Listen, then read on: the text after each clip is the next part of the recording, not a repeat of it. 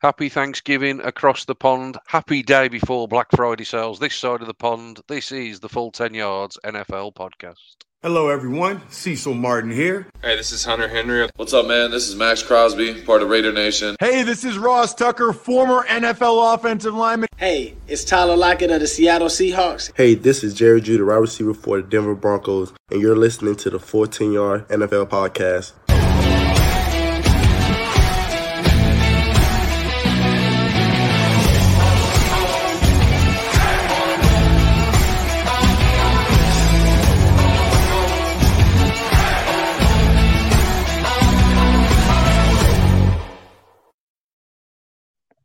Thanksgiving coverage in the UK not quite the same since Cecil Martin didn't uh, doesn't slice the turkey anymore. But we'll get our feast of football Thursday night, and me and the boys are here to break it all down and have a quick look back at what was a, another interesting week in the NFL in Week 11. Let's welcome the boys in. Josh, welcome, my friend. I would say member of the Full Ten Yards podcast, but you've been doing the rounds this week, buddy. You, you're becoming infamous across the uh, the internet.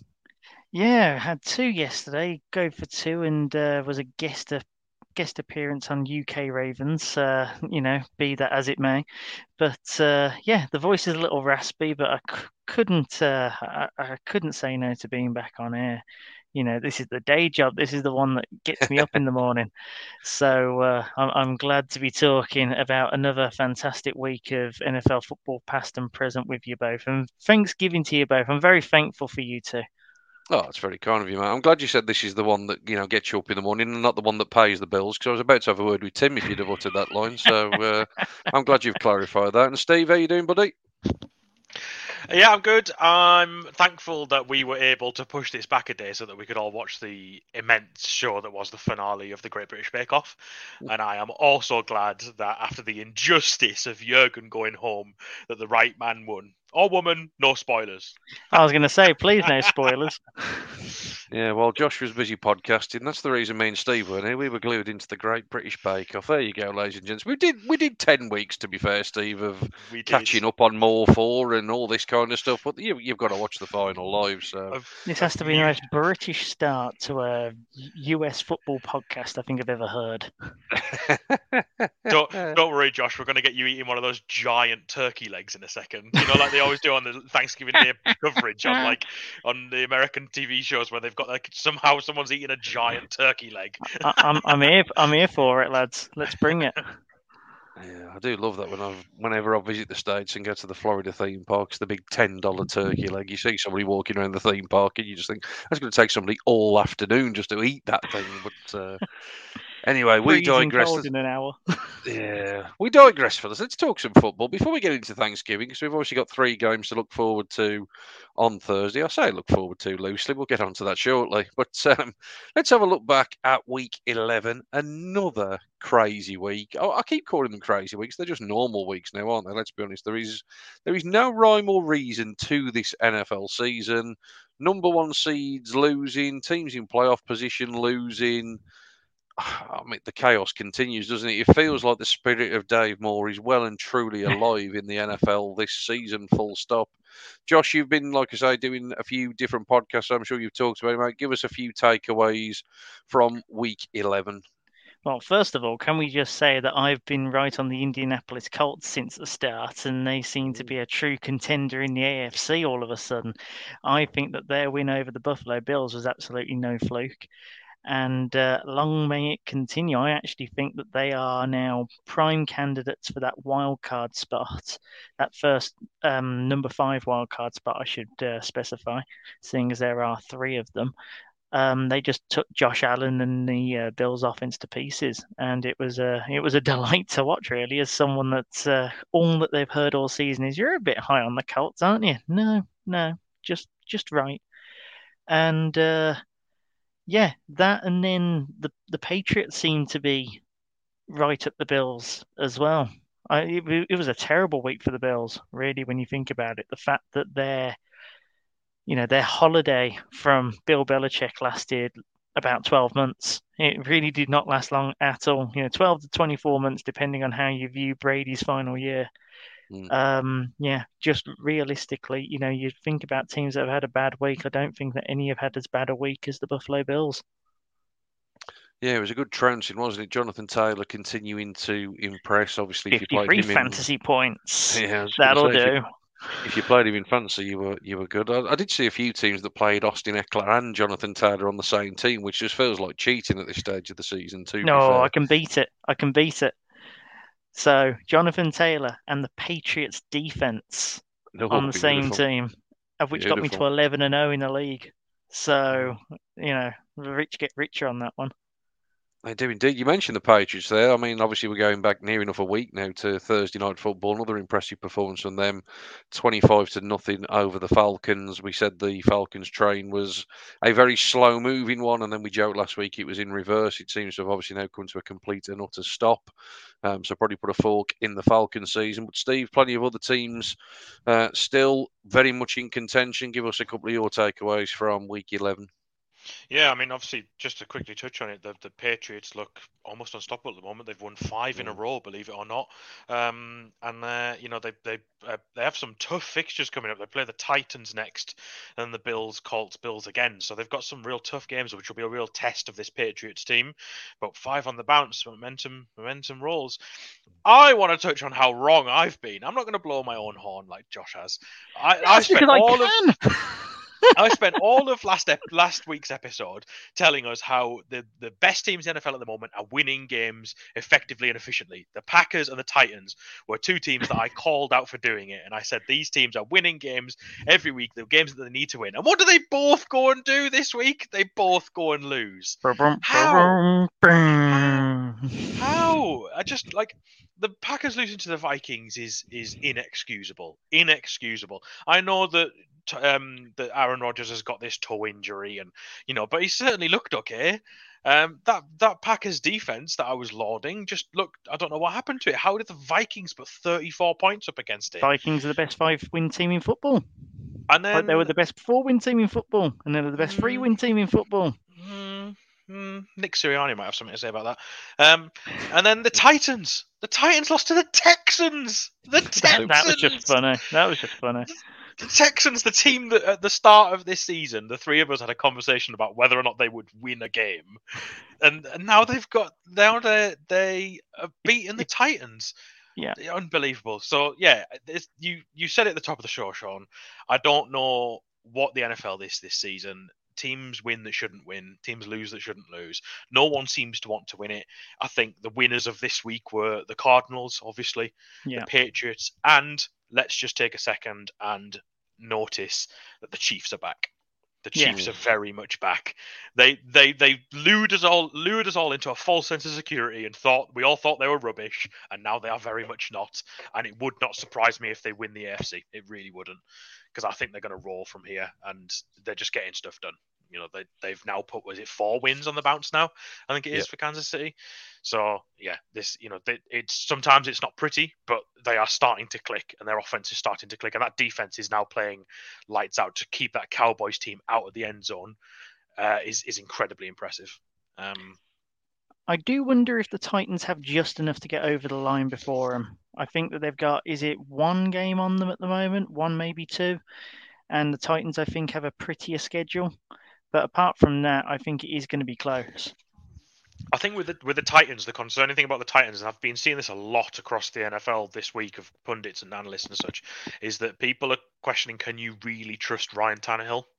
Is Ryan Tannehill really the answer? And you know, we've sung his praise. I've sung his praises. He looks a different quarterback than he did in Miami, but can you really trust him? So, be interested to see how they cope, especially if if Henry's still going to be out for another sort of five or six weeks. Yeah, true. Yeah, no doubt it was his worst game for the Titans. I think he probably deserves a bit of credit for what he's done since he's been there. But I think certainly after the back of the performance he had this week, it's obviously going to raise some alarm bells. And as you say, that big matchup, we'll get into that in a minute. The Patriots and the Titans clash on Sunday. All of a sudden looks a huge game. Let's go through some of the other ones from week 11. We're not going to spend too much time on it because we are obviously very much removed from week 11 now. The Ravens squeeze out another one, 16 13 to the Bears me and Josh bang our heads against the wall every Sunday night. Um, it seemed as though the Bears had won it with a Andy Dalton miracle, um, but the Ravens had enough time to go and march the field and uh, punch in another score. Of course they did. So yeah, the Ravens eke out another one without Lamar Jackson. It's got to be said as well. Keep an eye on his injury status. Uh, the Browns win ugly against the Lions, but a win is a win. Um, it feels like the world's collapsing, but they are still six and five and still very much everything in front of them if they can actually get out of their own way, which will be interesting over the next few weeks. Um, Panthers, Washington, Cam Newton sort of threatened to have a glorious day, but the Washington football team all of a sudden have found a little bit of form. Probably left it far too late in the season, but they win back to back games for the first time this season off the uh, back of a decent defensive showing and another decent performance. It's got to be said from Taylor Heinicke. 49ers roll the Jags 30 to 10. Dolphins continue their little winning streak 24 17 over the Jets. The Eagles Steve, I'm not going to skip this one without giving you a chance to come and blow your own trumpet here, mate. I've got to say, the Eagles to me have been as an impressive team as anybody in the last month of football. 40 to 29 over the Saints, and Jalen Hurts looks a real, real good fit in this offense. He really does. And do you know what? Uh, when he was announced as the starter for this season, I very much thought it was a case of, okay, let's see what he can do. But in reality, he's probably not going to be there for much longer than one year. This is a stopgap sort of appointment. But every week that goes by, and every week he starts to settle more into this offense and learns, you know, new coaching system, new coaching staff, you know, new schemes, all this sort of stuff. Every every week he looks better. He looks more polished. And mm. the rushing attack again was insane. I think they put up 260 plus yards on the number one rushing defense in the league. Like I, I this this offense. I mean, obviously the defense faltered a little bit in the fourth quarter. Um, we let the Saints bring back 22 points. I think 19 of which were unanswered at one stage. So you know, they were. It was it was it was a bit disappointing to see us sort of you know fold defensively but when the offense is putting up 40 points you know you you, you can't you're not really going to complain so you know the the eagles look real good at the moment and i've you know i've seen from a number of people that if if you are uh, if you're any real team in in the NFC or, or, any of the Eagles' upcoming opponents, I think the Eagles are one of the teams in the NFL at the moment right now that you don't want to be playing because that, that that rush attack is rolling, um, and their all line is playing really good football. Um, like uh, there was a clip of Jason Kelce, who's a 33 year old center, just absolutely pancaking a guy off on a rushing play. Like you know, you don't see that very often. So yeah, no, really exciting at the moment.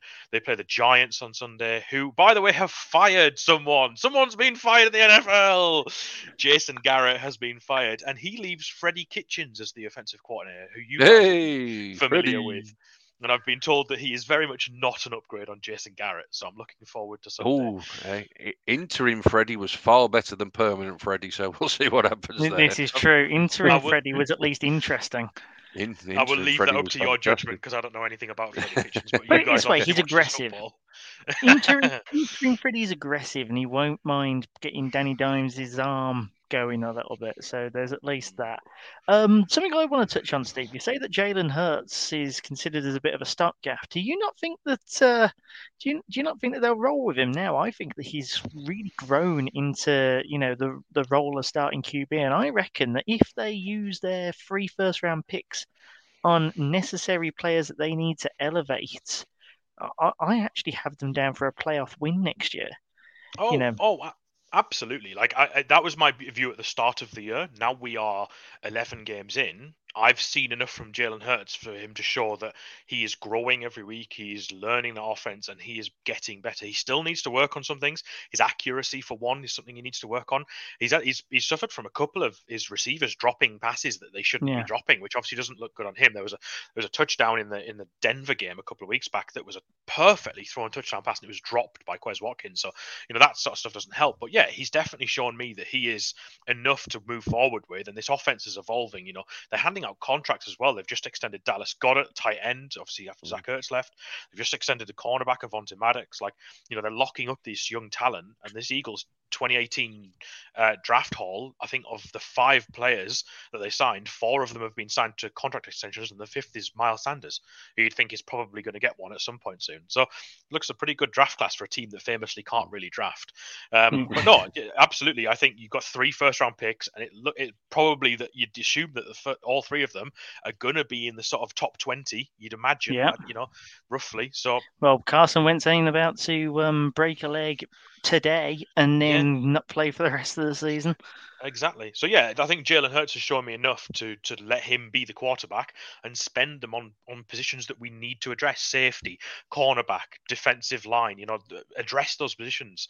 The Eagles haven't spent a first round draft pick on a defensive player in something like eight seasons. Oh wow! So you know use that use that capital on a on a defense and, and then maybe you won't actually lose games when your offense can't get get going yeah, absolutely. We'll uh, we'll get on to the, the preview coming up, but like you say, certainly the next couple of weeks favourable for the Eagles. I wouldn't rule them out getting the playoffs this year, let alone next year. But we'll Yep, we'll touch on point. that. We'll touch on that shortly. Um, Raiders, Bengals. The Raiders um, took a bit longer than normal this year to probably let their season collapse, but it's certainly collapsing now. The Bengals 32-13 winners in a game that was never really close. Uh, the Chiefs, as we mentioned earlier, 19 to 9 over the Cowboys, didn't really um, become the game that we all anticipated it might. The Cowboys really struggled on offense uh, without Tyron Smith, but like I say, credit to the Chiefs' defense in particular, which really has come to play the last few weeks. Cardinals 23 13. The Cardinals keep surviving without their superstars. Um, if Russell Wilson wanted out after 12 and 4, God knows what he's going to want after this debacle of a season. Uh, best game of the week, probably Sunday night football, fellas. Chargers 41, Steelers 37. Um, these were two teams that were in playoff positions going into the game. Quite the day for Austin Ekeler, quite the day for Justin Herbert, quite the day for Keenan Let's be honest, I could go through anybody on offense from. Pretty and to much. be fair, to be fair, from both sides. To be honest, you know, Big Ben was back in the lineup, three touchdowns for him, and you know, I suppose the disappointment for the Steelers would be that the ground game didn't necessarily get going, but you know, Johnson and Claypool had good games through the air. Um, this was a really, really good contest, and you know, certainly one that um, you know. I think if you're a neutral, you've got to be excited by Justin Herbert. You know, second year in the league, absolutely lighting up. Um, you know, 27 points in that fourth quarter, though, from the Steelers. I mean, I, I know a number of Steelers fans who were watching this that basically went to bed at the end of the third quarter thinking it was a done deal. Um, so, yeah, really good game to close out Sunday. And finally, rounding out the week, things back to normal in Tampa. If you need a get right game, you want somebody like the Giants, don't you? 30 points to 10, the Bucks over the Giants. That was week 11. Like I say, we're a bit removed from it, so we haven't gone into our usual depth of conversation. Of course, as ever, if you want to see who our brilliant writer Sean Tyler has picked for the game balls this week in terms of star man on the offense, defense, plays of the week, gaps of the week, all of that kind of stuff, check out the article as ever on full10yards.com and see who Sean has selected. Um, I think you could probably guess the offensive player of the week, possibly. Um, but yeah, Yeah, go and Baker, check it out. obviously. Of course, of course. Go and check it out on the website. Um, hope you do that week in and week out. Let's move our attention then, boys, to what is now week number 12. Um, week 12. Week 12. My God. Week 12 of 18. Officially two thirds of the way through the regular season. Feels like We it's been longer. It, it I, doesn't I've somehow now gotten to the point where it now feels like it's been forever, and I just want the playoffs now because, as a Browns fan, for example, I'm so emotionally tired. Uh, It does feel like that to some extent. I, I, I get where you're coming from, but all I will say, mate, is in about 12 weeks from now, we'll all be sitting here wishing that we had football. So let's oh, embrace absolutely, absolutely. embra- But that is the NFL fan curse, isn't it? It. It is, And- mate. It is. this is the business end of the season as well, isn't it? Now, win, wins at this end of the season mean something. You know, uh, Yeah. uh, in week three, when someone wins and they go two and one, you don't really think much about it. But now, when someone wins now, when they go, you know, eight and four, all of a sudden that means something. Yeah, no, absolutely. It does indeed. We're not going to spend too much time on Thanksgiving. So now, obviously, the betting lads have been on earlier in the night and they've gone through the best bets for all the weekend. Obviously, it's a They big drew the day. straw. They did draw the short straw. God bless them. But it's always it's always a fun day to look forward to. We were, we were talking before we hit the record button. You know, you can come home from work and you have got three games to look forward to, or certainly two in the sort of watchable window. Obviously, if you're Saints and Bills fans or a hardcore neutral, you may well stay up for what is probably the most appealing game on paper, at least in terms of the Saints and the Bills. Uh, but very quickly, fellas, in terms of the Thanksgiving slate, just very quickly, just get a few views on the games and, and a bit of a, a sort of Thanksgiving's pick 'em for the three games. So, Josh, let's start with you. We start with Lions Bears, we move to Cowboys Raiders, and then Saints Bills rounds out. Which uh, what are you looking forward to in each of these, and who you taking to get the victory? So in Bears Lions, I'm looking forward to watching some football on a Thursday late evening, well, mid evening. As to the actual game itself, I guess I'm looking forward to whatever Dan Campbell has up his sleeve this week. Um, mostly because I have to admit, the Lions seem well coached. They seem like they have god awful talent, but they seem well coached on like the one or two things that can disrupt the team.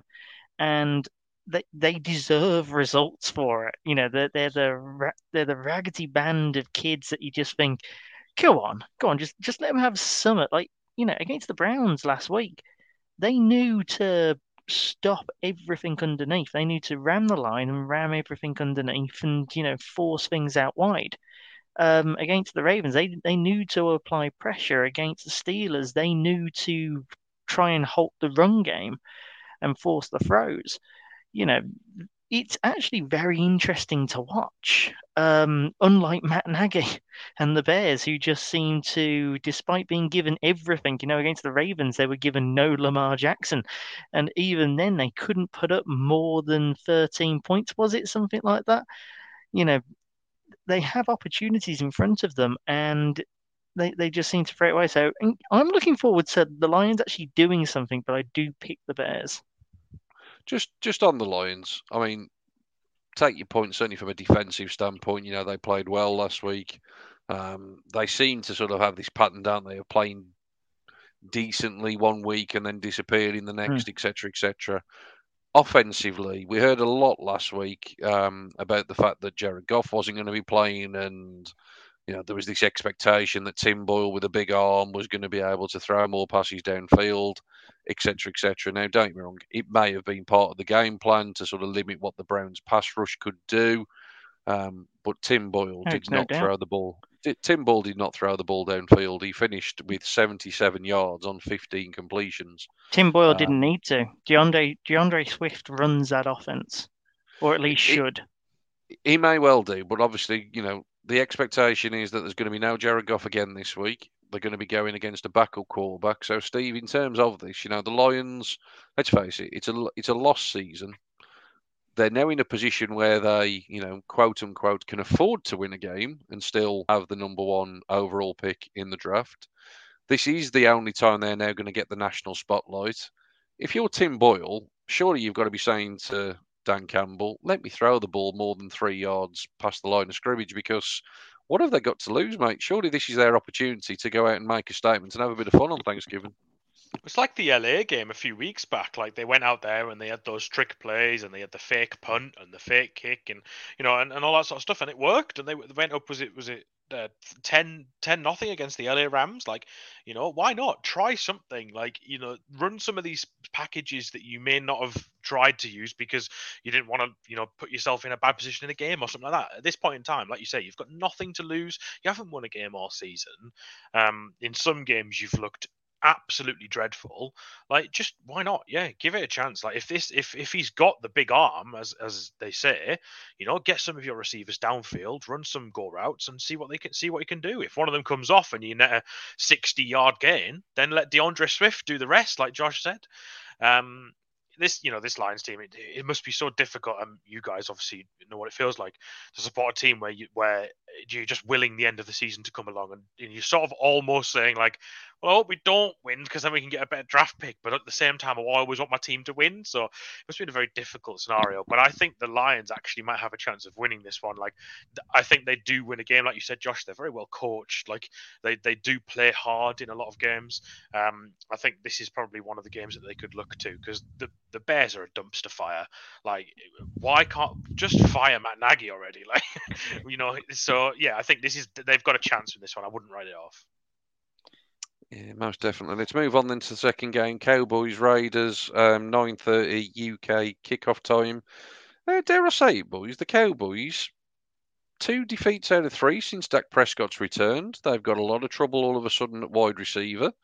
Um, you know, dare I say, you look at the schedule, the Raiders just said that they're sort of slipping away, it would seem, But then they've got the Saints, who've got a really tough defense. We know that. Washington all of a sudden seems to have found some form. They've still got um, a game with the Cardinals. They've got to play the Eagles. You know, all of a sudden, this Cowboys team that seemingly were running away with the NFC East and potentially running away with, you know, whether it be home field advantage, but certainly one of the sort of top seeding positions in the playoffs. All of a sudden, are they going to be looking over the shoulders in this one? Josh, I'm going to come to you first on it. I think we'll probably all be probably picking the Cowboys just in terms of the, the sort of money line in the pick'em selection, but certainly not an easy game. And you're going to need to see a lot more from the Cowboys than we've seen in two of the last three weeks.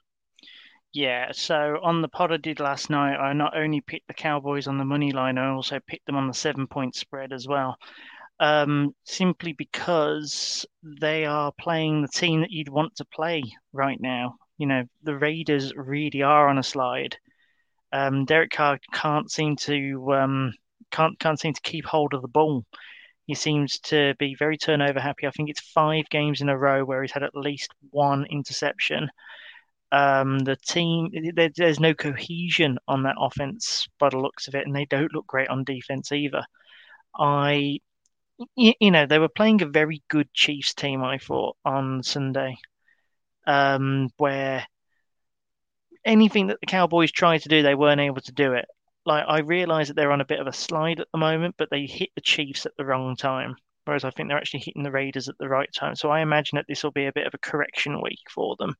And I can't see the Raiders arresting their slide at the moment. I think that the impact of these, you know, we've spoken quite a lot over the last few weeks about just how emotion you know you want to talk about emotionally draining. The raiders have had such an emotionally draining season in practically every possible aspect.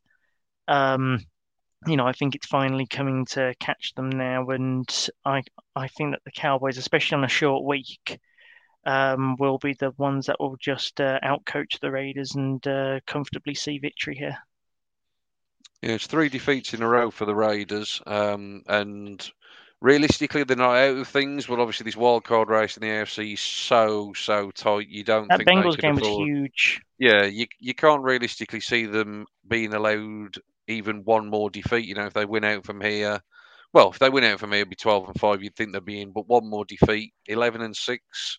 Would it get them in? Who knows with the way the AFC looks at them anymore. From a Dallas perspective, Steve, like I said, they'll be looking to right what's been going wrong.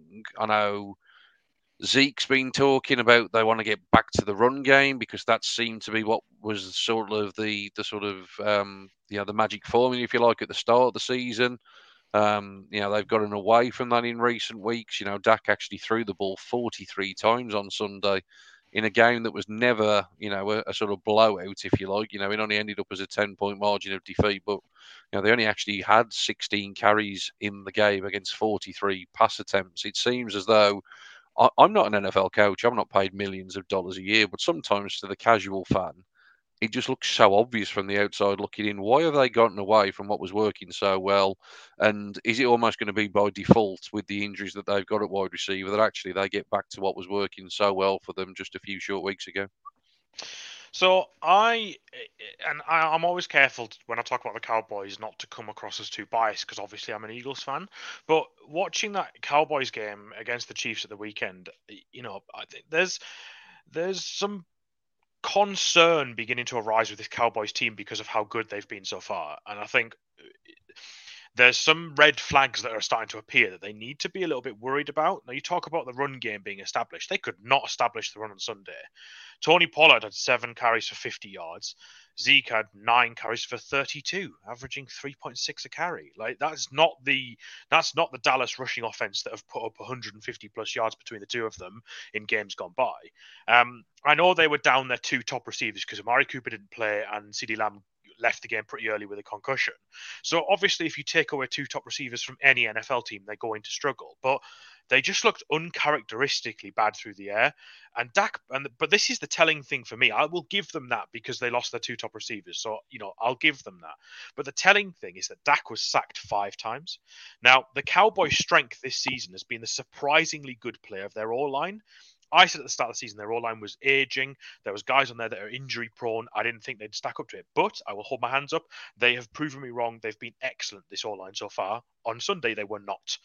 Dak cannot get sacked five times. And you've got a Raiders team coming to town with the likes of Yannick Ngakoue, who has had flashes in the past where he's been lit up the league in terms of his, his pass rushing numbers. So if they can get to Dak again, then then he can cause more issues. They've still got to get this run game going, but can they get it going? I, is is Ezekiel is Ezekiel Elliott? Does he have the capacity to still go deep into a season? Has is the is there any gas left in the tank because of how much he's already been used throughout his career? You know, he was some of the numbers for his carries throughout this stage in his career are astonishing. So there are shoots of red flags that I would say that you know Dallas needs to address if they, if they're going to go somewhere this season. Again, I'm not saying that they're going to lose out from here. I, I, still think they'll win this division because they already have seven wins, you know, and I can they can easily pick up another probably two or three, which will see them to the divisional title. But there were things happening in in that team in the offense that I think were just not clicking. And the other thing with the Chiefs as well is that the, this, yes, this was a, a, good Chiefs team and they clicked a little bit on Sunday, but that Chiefs defense in weeks gone by has been dreadful, absolutely dreadful. And yet the Cowboys only put up nine points. So I know that their D line has sort of come alive, and you know they've obviously they showed on Sunday, but yeah, with with Dallas, you know, you know, again, I've I've predicted this before. I predicted against the Atlanta, whether and then they went out and smashed Atlanta. Mm. So it wouldn't surprise me if they do put up a result, and I think they probably will. I think, like you said, Josh, they're playing the right team at the right time. You know, like the the the Raiders are not in a good space right now, so it wouldn't surprise me if Dallas do win. And you know, I've been a proponent of win however you can. If it's you win hmm. ugly, mm. it doesn't matter. You still win. Yeah. So I think they've got to do that, and then then they've got to look to get CeeDee Lamb back if he doesn't play this week, and Amari Cooper, and then you know maybe that things will start to click again. But there are some things that are still a little concerning. Yeah, absolutely. The main event, if you like, of the evening, um, or very late Friday morning for us in the UK, the Saints and the Bills. Obviously, the Cowboys and Lions get Thanksgiving games year in and year out, and then we, we get one decent game usually. Um, looked a decent game on paper, uh, but talk about needing to win ugly. Saints lost three in a row. Bills lost two of the last three the Bills all of a sudden looking up in the division, the Saints clinging on to wildcard spots in the NFC playoff race. Huge game, this one, Josh. Which way do you see it going? Well, you say that the Saints are clinging on. You know that scene in Lion King where he's just clasping onto the cliff and you just see him just take each toe off. That's what Josh Allen's going to do this uh, this Friday morning, I think, because I, I, I, I'm just not in on the Saints anymore. I think that they've finally hit their ceiling. The, uh, the adrenaline, I suppose, of what happened with um, that Buccaneers game and with Jameis Winston going out and you know riding off the back of that energy. I think that's all gone.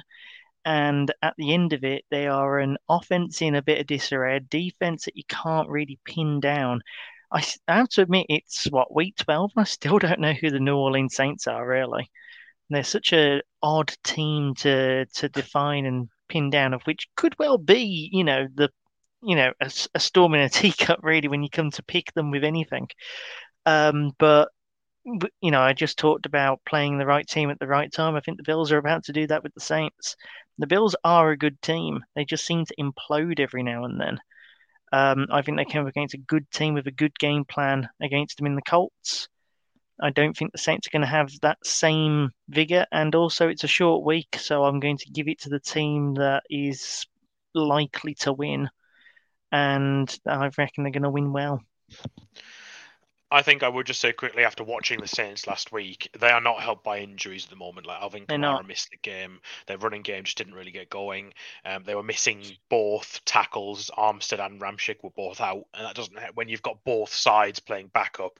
Like that's that's never a good for a quarterback. And also, just plain and simply, Trevor Siemian is not the answer. Unfortunately, you know he will he will guide you through some games, and he might pick up a couple of wins here and there, but he is not the answer. He threw some really really strange passes passes. The one to Darius Slay for the interception was very odd. So yeah, this this Saints team seem to be sort of just bumbling through the season, but they they need an answer at quarterback because now with Winston tearing his ACL, is that a long term commitment that you want to make? Probably not. You know, there's another crazy fake contract that's been given to Taysom Hill, where he gets No, loads of guaranteed money if he becomes their starting quarterback within the next four years. How old will Taysom Hill be in four years? 35? 35. 35. 35. Even a 31 year old, this contract, a 31 year old, that he doesn't even know his true position. How? I know. It's crazy. So yeah, I think the Saints team are sort of like you said, sort of bumbling through the season. It just and and that defense looked uncharacteristically bad last week. The, the- you know one of the best defenses in the league looked really uncharacteristically bad. But I will also say the same about the Bills. Like I was high on the Bills, and I still think they are a good team, like you, Josh. But they just keep losing games where I'm like, how did you lose that game? Like, and and I just don't know what the issue is at the moment. I think mm. you mentioned Sean about six weeks ago that you know they need to get the run game going, and they're still not getting it going. So maybe that is And they won't. do- yeah, They won't, they just don't have one. They, Yeah. they, they, they rely on the arm. And if you take the Mm. arm away, Yeah. yeah. Yeah, I don't think they banked on the Patriots being quite so uh, feisty so soon as well. Um, so yeah, we'll wait and see how the Bills respond. Like I say, big game for those two early hours of Friday. Sunday though, fellas, if we're if we're disappointed with the Thursday slate, and to be fair to the NFL, they obviously pick these weeks and weeks in advance. I believe it's the first time ever that all six teams playing on Thanksgiving are coming off the back of a loss. Is that right, Steve? I believe that's right. It is indeed for the first time since Thanksgiving, the three game slate started in 2006. Is the first time that every single one of the six teams is coming off a loss.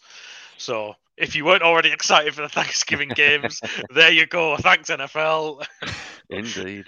Indeed. But to be fair, they've saved obviously some juicy matchups for Sunday. So let's get into Sunday, fellas. There's nothing that appeals more to me than this one straight off the bat. The Texans and the Jets. I mean, that's the one everybody wants. Um, all joking aside, let's whiz through a few of them that aren't going to be capturing much attention. Texans and Jets. All jokes aside, two teams that obviously in losing seasons, Texans with a big win last week that nobody saw coming. Um, the Jets, seemingly after a bit of a miracle Mike White performance two or three weeks ago, have reverted to type. Um, so yeah, two very poor teams going head to head there. Same can be said probably for the Jags and the Falcons. Um, you know, How are these two games in a row? How I are know, these two yeah. on the same week? Something, by the way, Sean, just to add to that Jets one, just before we uh, jet past it, is that um, Zach Wilson better play on Sunday because the other two quarterbacks They haven't got are uh, inactive. Yeah, they haven't got one. Yeah, it's amazing how this COVID uh, keeps finding its way just to the non-vaccinated players, isn't it? Incredible how that seems to work. Trade for a quarterback, spend a sixth round pick on getting him, don't play him, and then he gets COVID. Wonderful Yeah. Jets. Wonderful. Indeed, indeed. Yeah, Jaguars Falcons again, not exactly going to be drawing much attention. Um, the Jags seem again pretty clueless. You know, they had a great win against the Bills. They had the big win in London, but then obviously got walloped last weekend by the 49ers. Uh, we obviously know that the Falcons are coming off the back of what three points in eight quarters of football. Dearly me, I thought the Browns were bad. Yeah, not exactly great in Atlanta at the moment. Um, others If- on the early. Go on, Steve. If the, just quickly, if the Falcons win this week, every single team in the NFC South will have five wins at least. Jeez. That's that's crazy. That When we were That thinking some of these teams to go like two wins on the season, all of them will have five wins if the Falcons win this week, which they could do. Crazy. Yeah. Dolphins pay uh, Dolphins Panthers obviously means something probably more. Well, I, I said last week I jokingly said the Dolphins weren't out of it. I mean, if they keep winning, who knows with the way the AFC is going? But you'd, you'd think the Dolphins race is probably run, but they're obviously showing signs signs of a recovery. Uh, the Panthers, like I said, the the Cam Newton spark didn't last too long. Um, they need a win to get back in contention.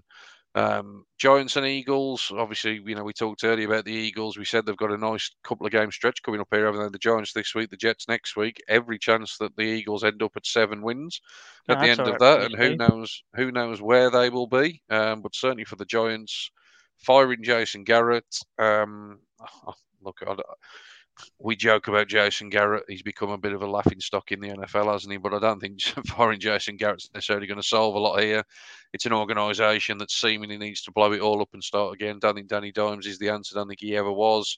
It was a massive overreach. Um, but Steve, just from a Eagles perspective, um, surely you've got to be imagining that you're evening up the record at 500 here. The Giants is always a weird game. It's that divisional game where you always get a little bit nervous because it's the Giants, but yet the Eagles have beaten the Giants 12 of the last 14 meetings. So hmm. they've got a pretty good record in recent history. But it's just the Giants, and uh, you just I just know what's like. It wouldn't surprise me if they just their offense just clicks all of a sudden. But at the same time, the Eagles are this team like they should roll them over. They really should. If they're not fi- if they're not five and five sorry, six and six. Um, by the end of the weekend, I'll be I'll be pretty disappointed. Um, so yeah, hopefully the Eagles should really show up. I did see something interesting about Jason Garrett though. Someone suggested that he should become a quarterbacks coach because you know what he some some of the stuff he teaches quarterbacks is actually quite good. He just shouldn't be trusted to run any sort of offense. Yeah, certainly, certainly the case based on uh, past history. I wouldn't, I wouldn't want him anywhere near my team. That's for sure. Final one, we'll gloss over, fellas, and then we'll talk a little bit more in depth on the others. Is the Monday night football game, Washington, Seattle.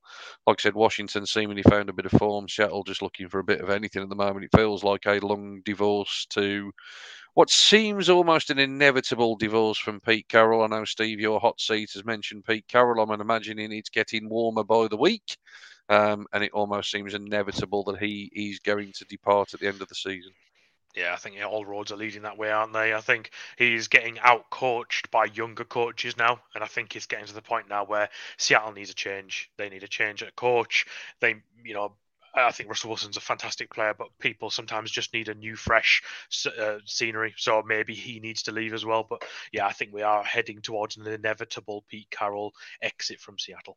I think Seattle might need a bit of a break from Russell Wilson as well. I've, you know, I, I actually can't see any positive uptick from Geno Smith at the moment. I can't actually see any any noticeable hmm. in, increase in in talent at the moment at that position in Seattle. And you know, we're going from Geno Smith to Russell Wilson, so yeah. something's wrong there. And I think you have to lay quite a bit of that at the player as well.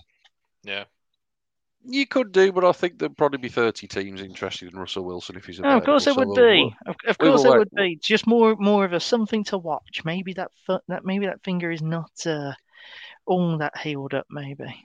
Could well be. Could well be. The rest of the games, though, fellas, genuinely are interesting games. Teams that are very much in playoff contention, in divisional contention. There's some interdivision matchups, which are huge. So let's have a quick look. We've got probably what 20 minutes or so left of the pod. So let's get into them in a bit of depth. Patriots, Titans.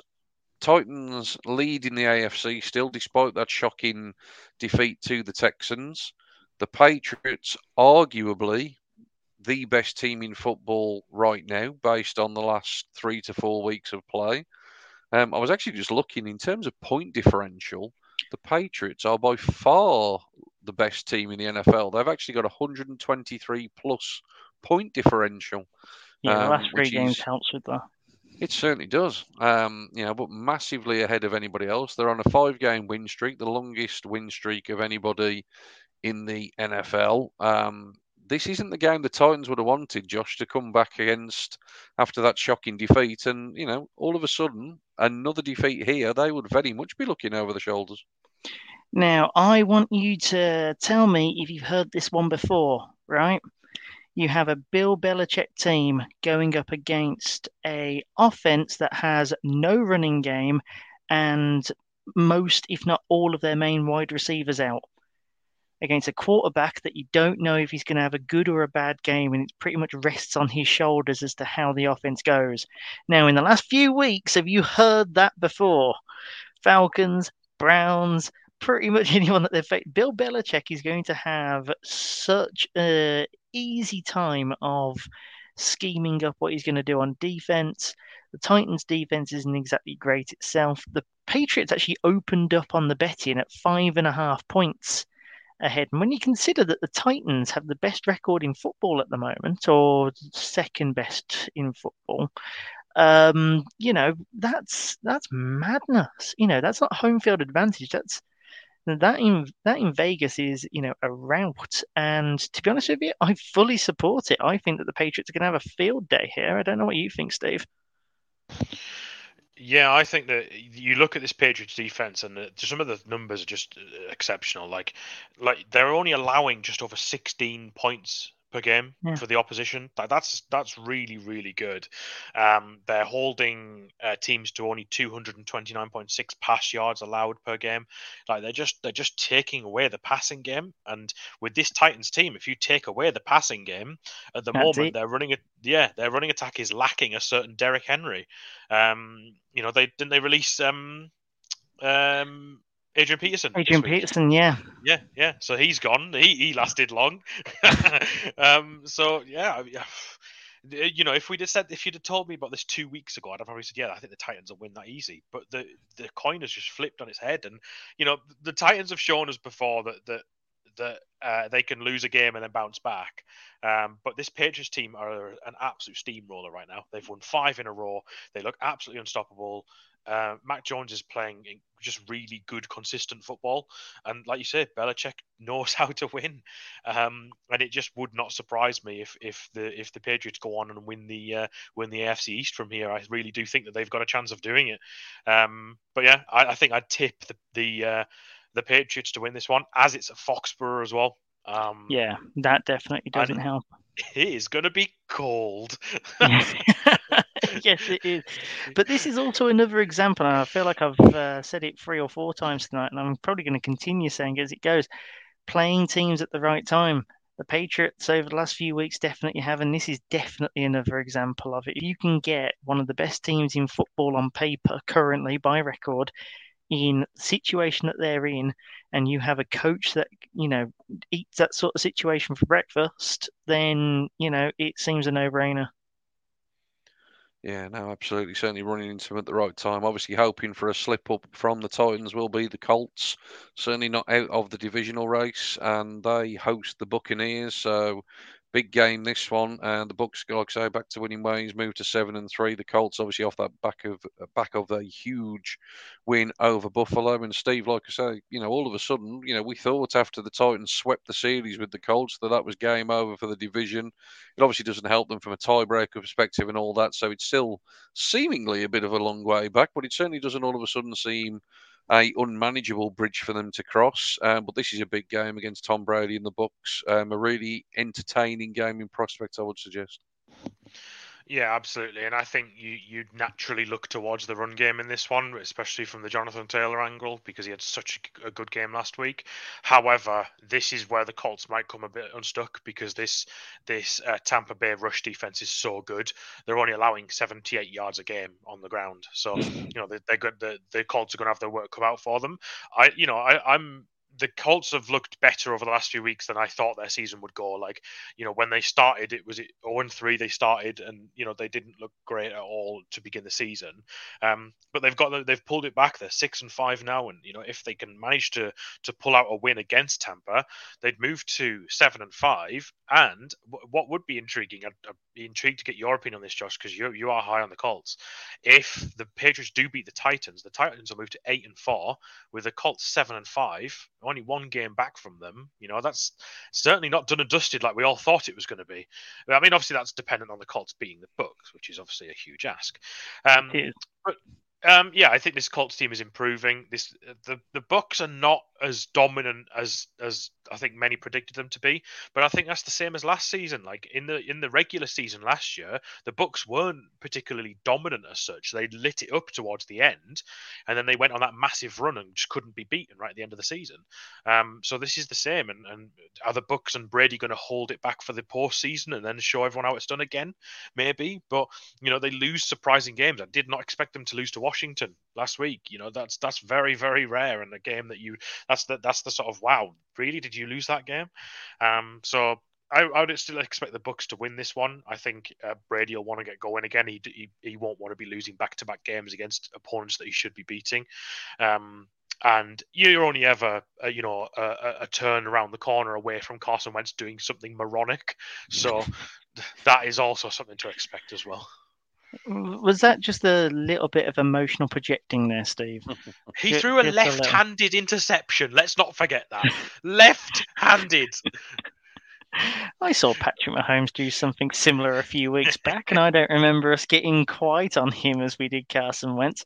Um, no, so I've been high on the Colts, but I think that this might be just a little too high, um, simply because I have to admit, I really enjoyed watching the Bucks on Monday night. I thought that they were back to how they were their fluid best. Brady was on another planet. You know, he seems to.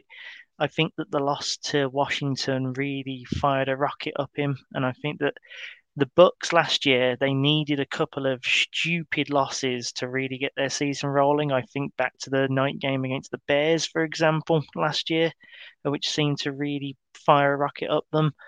Um, I think that this might be that game for them this year, uh, Washington. But like you say, if there is a team that really could prove to be a bogey, so uh, you know the Colts are right up there. That defense is stingy, and it probably doesn't play to Brady's advantages in terms of how the Colts defense plays. So it, it's going to be one of the more interesting matchups of the week, and I don't think that they're going to run away with it. But I do think that the Bucks will keep the Colts honest.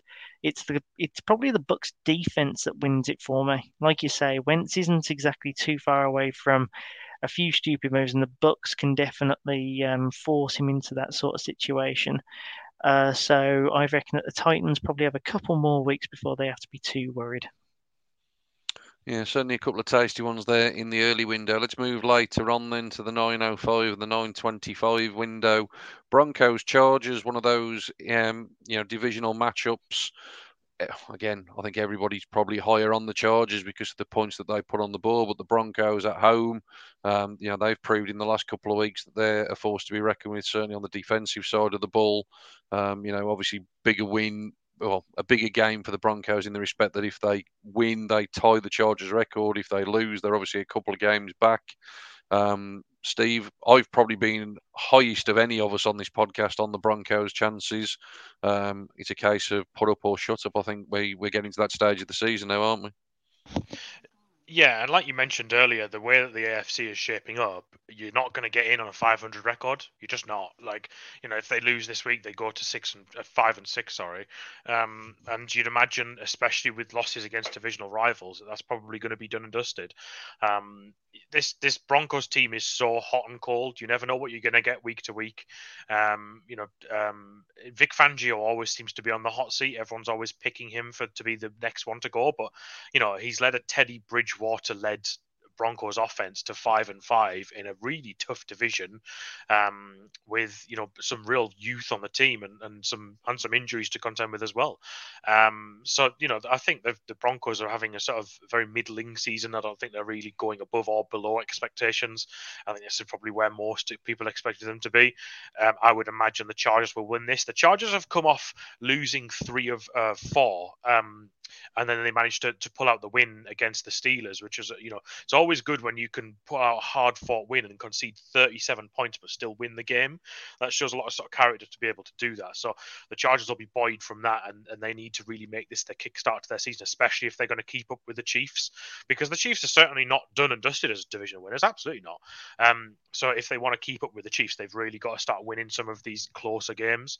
Um, but also, let's not forget Denver wrapped up two of their uh, wide receivers with contract extensions mm. this week. Both Tim Patrick and Courtland Sutton earning themselves a nice little uh, pay packet over the next few years. So thoroughly yeah. deserved, though. They've both been excellent this year. Yeah, yeah certainly that Sutton this uh, Sutton was wrapped up. I was uh, quite liked him in a uh, in a bidding war in the summer. Yeah, certainly. Yeah, some big money going there. Josh, let's throw one to you. 49ers, Vikings. You said the Vikings probably the best five win team in football. Um, chance for them to prove it here against the 49ers team, who again very, very inconsistent. Two 500 teams. They don't feel like two 500 teams, do they? The Vikings do seem to be a lot better, but they're actually both five and five. So you know another big one in terms of that um, sort of you know seventh, sixth, sixth, seventh seed, that sort of playoff bubble, isn't it? Yeah. So I think that in terms of performances, the Vikings have definitely been up there. Most of their losses have been really tight losses, whereas the 49ers are a lot more up and down.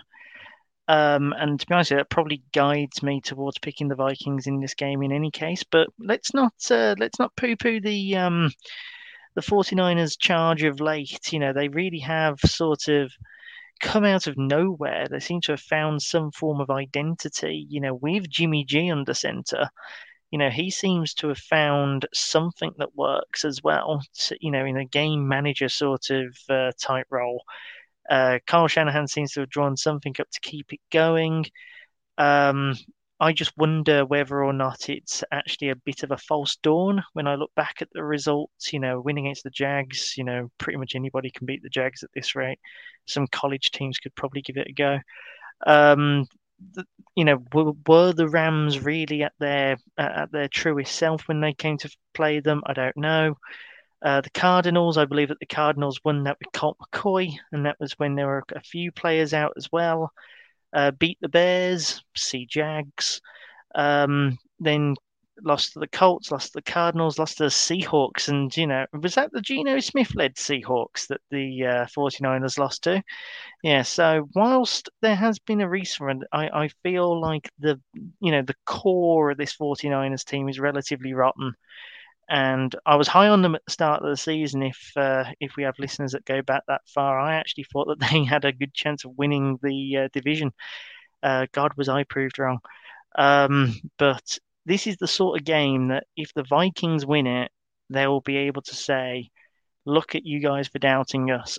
We really are this good. We've just been on the wrong side of coin flips all season." And I'll be the first to I'll be the first to congratulate them because they deserve it. Yeah, Steve mentioned earlier, it's this stage of the season, these wins become more important. And like you say, it feels very much a case of whichever one loses is going to find themselves in a pretty deep hole. Um, and like I said, they're both going into full of optimism. So, yeah, certainly a big game with them both at 500. Um, biggest game in terms of probably, you know, teams with the best records going against each other, the Packers and the Rams. Um, when you actually break it down, and I've been high on the Rams, but when you actually look at what the Rams have beaten this year, they haven't actually beaten anybody decent, fellas. So is this just actually going to be a bit of a cakewalk for the Packers at Lambeau, Steve? Um, maybe if it wasn't for uh, for Aaron Rodgers' weird toe injury that's worse than turf toe, he said. I don't know how that's possible, but um, yeah, I, the the Rams are a bit of an enigma this year, aren't they? Like, be, you know, they came out of the blocks and were uh, seven one at one point, and now they've lost back to back games, and they could very well lose a third because the Packers are a great team, especially when they're at Lambeau. Um, and the Packers will be coming fresh off a loss, a surprise loss to to the Minnesota um, in a divisional game where they put up, they had 34 points put up against them, so they won't want to repeat that. Um, and the Packers go into a bye after this week, so I think the the Packers are going to want to make sure that they can end, you know, get to nine wins and then go on the bye, and hopefully Aaron Rodgers can let his toe heal. Meanwhile, the Rams need to. They're in a mini slump, and if if they don't sort it out, they run the risk of this season, or not maybe not the season, but certainly getting away from it. If they got seven and four, this is the Rams team that a lot of us had. I mean, I I had them going sort of you know 14 15 wins sort of thing yeah you know, conference certain... sort of yeah. conference level yeah absolutely, absolutely. I, I, think a lot of us would probably have penciled this in to be maybe the nfc championship game you know yeah. this is this is that type of fixture that that that, that you know the the quality of these two teams we could well be seeing this again late january um so it's it's a real tough one to pick i think you are right that the rams apart from the Bucs, I think we mentioned this a couple of weeks back. Apart from the Bucs, the Rams' schedule has been surprisingly kind, and they've they, you know they've had to play teams like the Giants, the Lions, the Texans, the the Bears, you know the Colts back when the Colts were dreadful, um, and they've still got games against the Jaguars, you know, and and, and obviously divisional games against uh, against the Seahawks uh, and the 49ers, which you'd probably expect them to win. Um, it's I just can't figure them out, uh, and they need their these all these big free agency signings that they're that they're you know trading for. They need to they need to start performing. You know, if Von Miller's gonna gonna justify those draft picks they just gave away from him, he needs to start playing. He can't just be a nothing for the rest of this season. The Rams, they they said we are all in since they put that tweet up there, all in two. So maybe they need to be less all in, and they just need to focus on winning football games. But I actually think that the Packers will win this. I think, obviously, depending on how Aaron Rodgers is, and if he's you know if he's if he's hurt, then maybe not. But if he is at full health, then I think I'd I'd probably pick the Packers. I think the Packers are a really good side. I think last week was a bit of an uncharacteristic loss, but they'll be wanting to bounce back. And um and David Bakhtiari might actually be playing this week as well and he's a hell of a player on that O line. Yeah. True. I have a I have a tongue in cheek point, and then I have a question for you both on this. So my tongue in cheek point is: Is this the Odell Beckham effect? It hmm. just might be. You know, ever since he's come in, everything seems to have fallen down on the Rams season. I feel like it's not a coincidence. And then my cheeky question: Packers, Rams. Do we see either of them in the NFC conference game in January? Right now, right this second, do you see either of them in that title game? Yes. Yes, I think I could see the Packers in there definitely. Mm. Yeah. I'd have gone Rams rather than Packers on that one, personally. Would- That's just because I think that Aaron Rodgers Rodgers is a bottle show, but Dev- Davante Adams or Cooper Kupp. Cooper Kupp.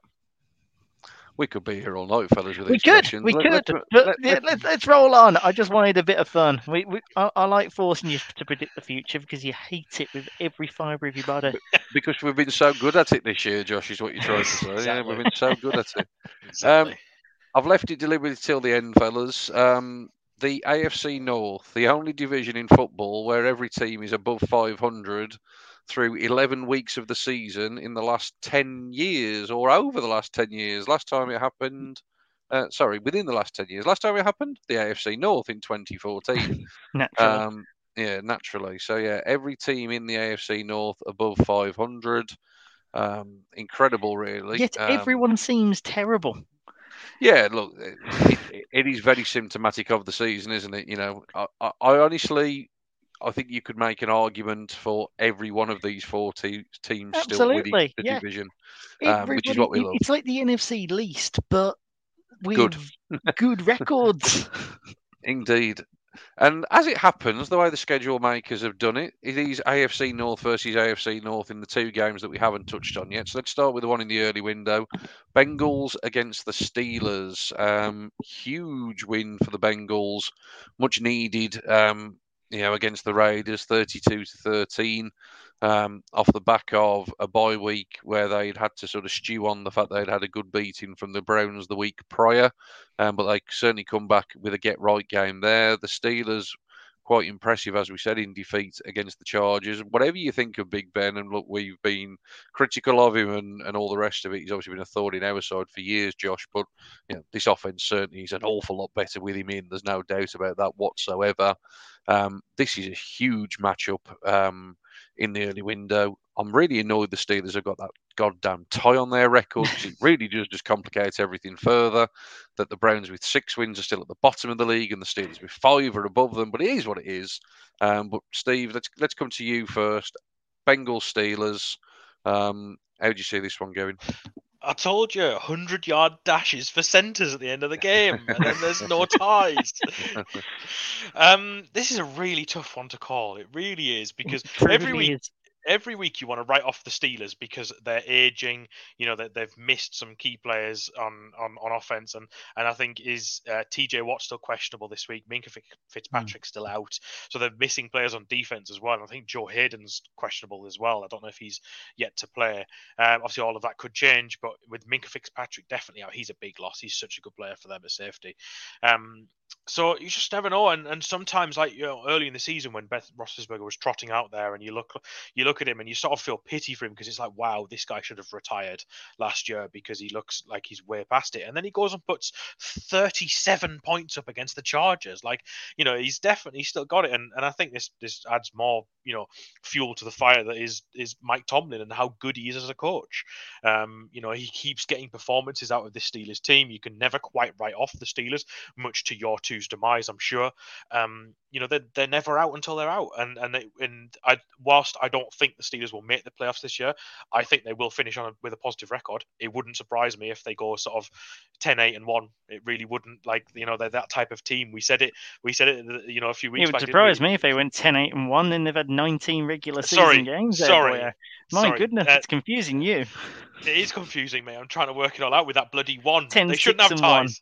10, six, six and, one, one. Or, or, even 9 7 and 1 you know it's it they could finish with a positive record is my point yeah. um so you know it's it this Steelers team you never sort of put them away but Bengal the Bengals are they came up. They had two awful losses. You know, they they put up. They had 34 and 41 points put up against them in back-to-back weeks, and one of them was against the Jets, and the Jets are just dreadful. So, you know, they they will be pleased that they came back against the Raiders and were able to beat the Raiders.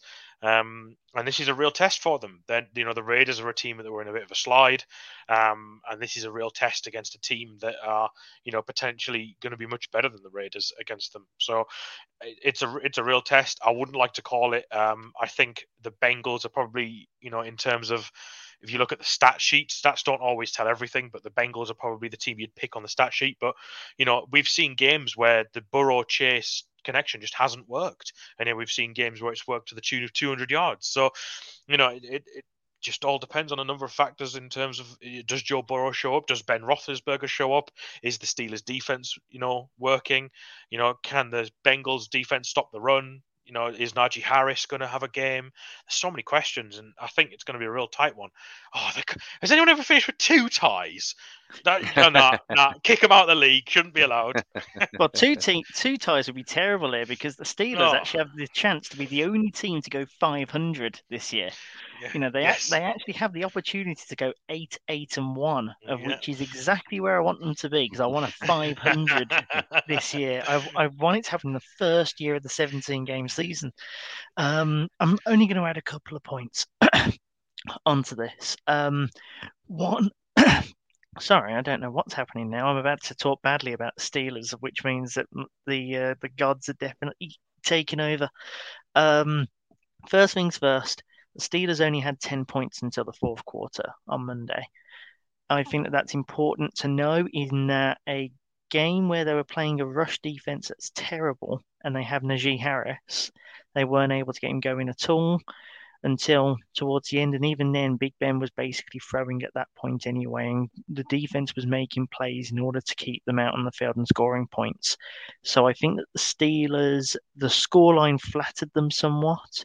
Even though they did bring it close, I feel like it was a little flattering.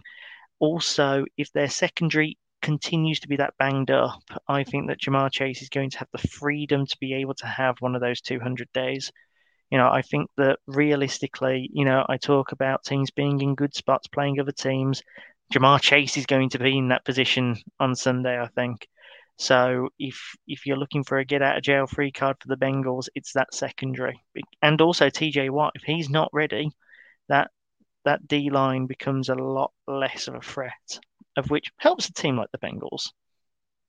No, it certainly does. Like you say, tough one to call. Uh, well, let's face it, we probably couldn't call any game this week or any week. That's seemingly the way the season has gone. Uh, we round out the week Sunday night football with the Browns and the Ravens. Josh will back me up on this. I said when the schedule was released about five months ago now that the Brown season would come down to weeks 12 and weeks 14. And absolutely nothing has changed in that regard. As god awful as the Cleveland Browns have been for the vast majority of the season, Win two games in the next three weeks, there's every chance they'll be leading the division. Lose this weekend, there's every chance that you're starting to look ahead to the draft. Um, good news on the injury front from Cleveland's perspective. Kareem Hunt, Jack Conklin expected to be back. Big news on the Ravens from an injury perspective. He's just what on earth is going on with Lamar Jackson? Seemingly a very, very bizarre case that, and, and they're adamant that it's not Ill? COVID. Yeah, they're, well, they're still ill as it stands. They're adamant it's not COVID, but it's a very, very strange thing that all of a sudden kept him out of the uh, the game last week. You'd imagine he's going to go um, when this one rolls around. But Steve, bring you in first, as we always do, with the neutral perspective on it. Um, Ravens obviously going to be favoured. You know, they've got the better record. They're the ones at home.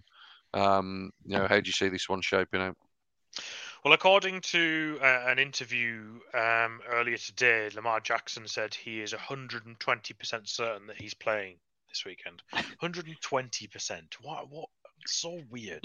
So yeah, it, it, Jackson's had COVID before as well. Don't forget, he's had it. So it'd be strange if he got it again. But yeah, it's very odd that he missed last week. But you know, the Browns still got it done, and that's and sorry, not the Browns, the Ravens still got it done, and, and that's the sign of a good team is winning when you're missing people and missing key players like your quarterback. Um, I echo exactly what you said. This is make or break territory for the Browns. This is your sort of season begins now. Like if you lose what you know this season's done. You know, you're six and six with a bye week and then five more games. You, you I don't see where you're not going to win five of those games.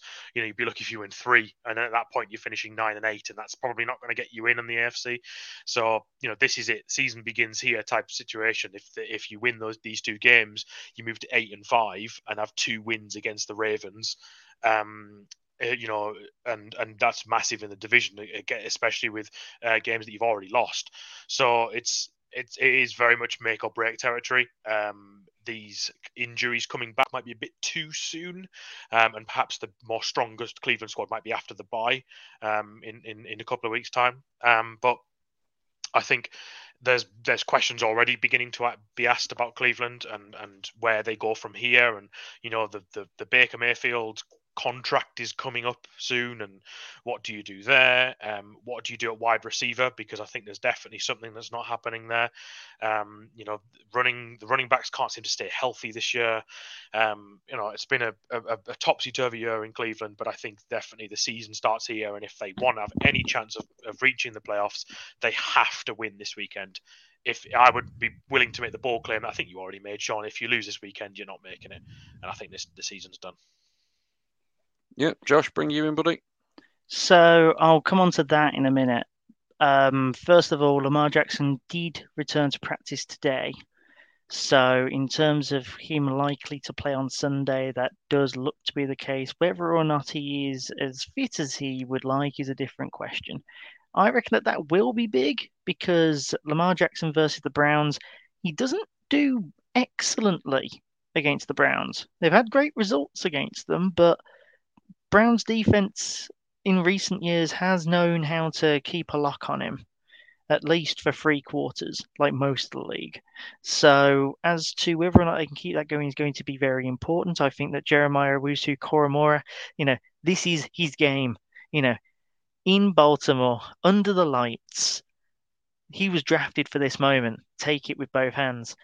I I want to see the defense put it on the plate for the offense. The offense is not firing right now, like you say, Steve. I think that Conklin and Hunt, it's brilliant that they're back, and I think it's going to make a material difference to a team that is banged up at the moment. But it might just be a game too soon for them to have tangible benefits in terms of points and anything else. Um, so I think that it's going to be on the defense to keep this close and to allow them to have that impact. Um, I personally, I personally don't see this as a must-win. I see this as a as a probably have to win. Yeah, it sounds like I'm giving us an extra week to get out of jail free here, but I think that when you consider the teams that are on the Ravens level. So, you know, you got the Packers, for example, in the schedule later on down the line, of which would probably have to be the must win if that gets, uh, if, if we end up losing this one. I think that if we lose, if the Browns lose this one, then they have to win after the bye. You can't lose both.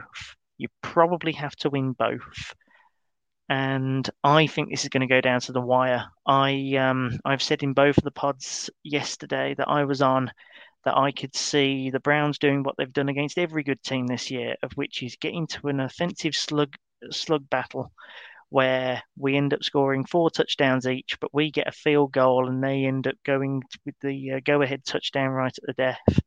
I think I predicted 35 31 everywhere just because as Browns fans, we know what it's like to get burned by the Ravens in the last minutes of games.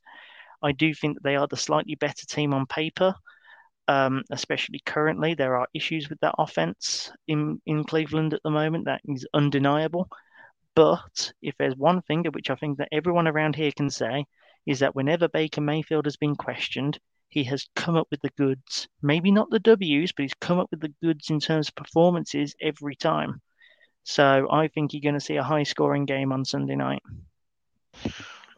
What I would just put to you, just quickly, um, is, and you mentioned that this might not be perhaps like a, a must win game, and, and perhaps it isn't, but you look at Cleveland's schedule after this game, obviously there's the bye week and then they play the Ravens again. And they've got the Raiders, they go to Lambeau to play the Packers, and they yep. go to the Steelers and they and yep. finish against the Bengals. So two obviously divisional games. Oh, you have to win it all afterwards. You have to win it so all. So if if this isn't a must win game, then all of a sudden those five become must wins. Yeah. And you're not Yeah, absolutely. And, and then... That that is kind of my point though, is that I refuse to roll off the season on Monday morning at four AM if we lose. But every game after that then becomes a knockout. And then if you do lose to let's just play the game. If you do lose to the to the Ravens, and then you you again fall behind in the divisional matchup, and let's just assume that the Ravens do win the division. If the, if the Browns do sneak in in the seventh seed, let's just say, mm-hmm. do the Brown are the Browns going to win the second beat the second seed in the AFC? Are they going to beat a Ravens team or a Patriots team or maybe even a Chiefs team? You know, with this Browns team the way it is right now, I think they need this momentum. They need this momentum shift because they can't yeah, keep worry losing about that and winning, losing yeah, and but, winning. Yeah, but worry about the playoffs later. Just get into it first. Well, you got to get into it by winning games. And if you can't beat the exactly, Ravens, but my then but my but my point being is that eleven and six. I think eleven and six in the AFC will see you through. El- 11, 11 and six, I think, is the yardstick. Really, ten and just- ten and seven's probably the in the hunt line. I think eleven and six gets you in.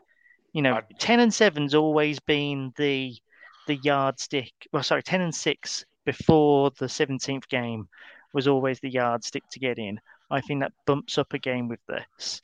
So on paper, it's not done, but I, I agree with you that you know if they lose this, then every single game has to be a win, and they have to probably hope that something else happens elsewhere. they aren't winning five in a row. They're probably not even winning four in a row, let alone five. So Yeah. I, I'm very much in the camp that it's season on the line. I hate to say it, Josh, and I hope I'm wrong, obviously, but I very much think it's season on the line. I think the only way Cleveland gets in is winning the division. They've had too many losses already in the AFC for my liking and can't afford to lose any more. Well, do you think that divisional four games. teams in the wild card are going to end up eleven and six? Uh, quite possibly, and I don't see the Browns going to Lambeau on Christmas Day and winning, so I'm already marking that one down as a loss. So, like I say, for me, this is very much they need to win. Look, they've built a team to try and beat the Ravens. If the personnel is fit and healthy, they've got the personnel to potentially do it.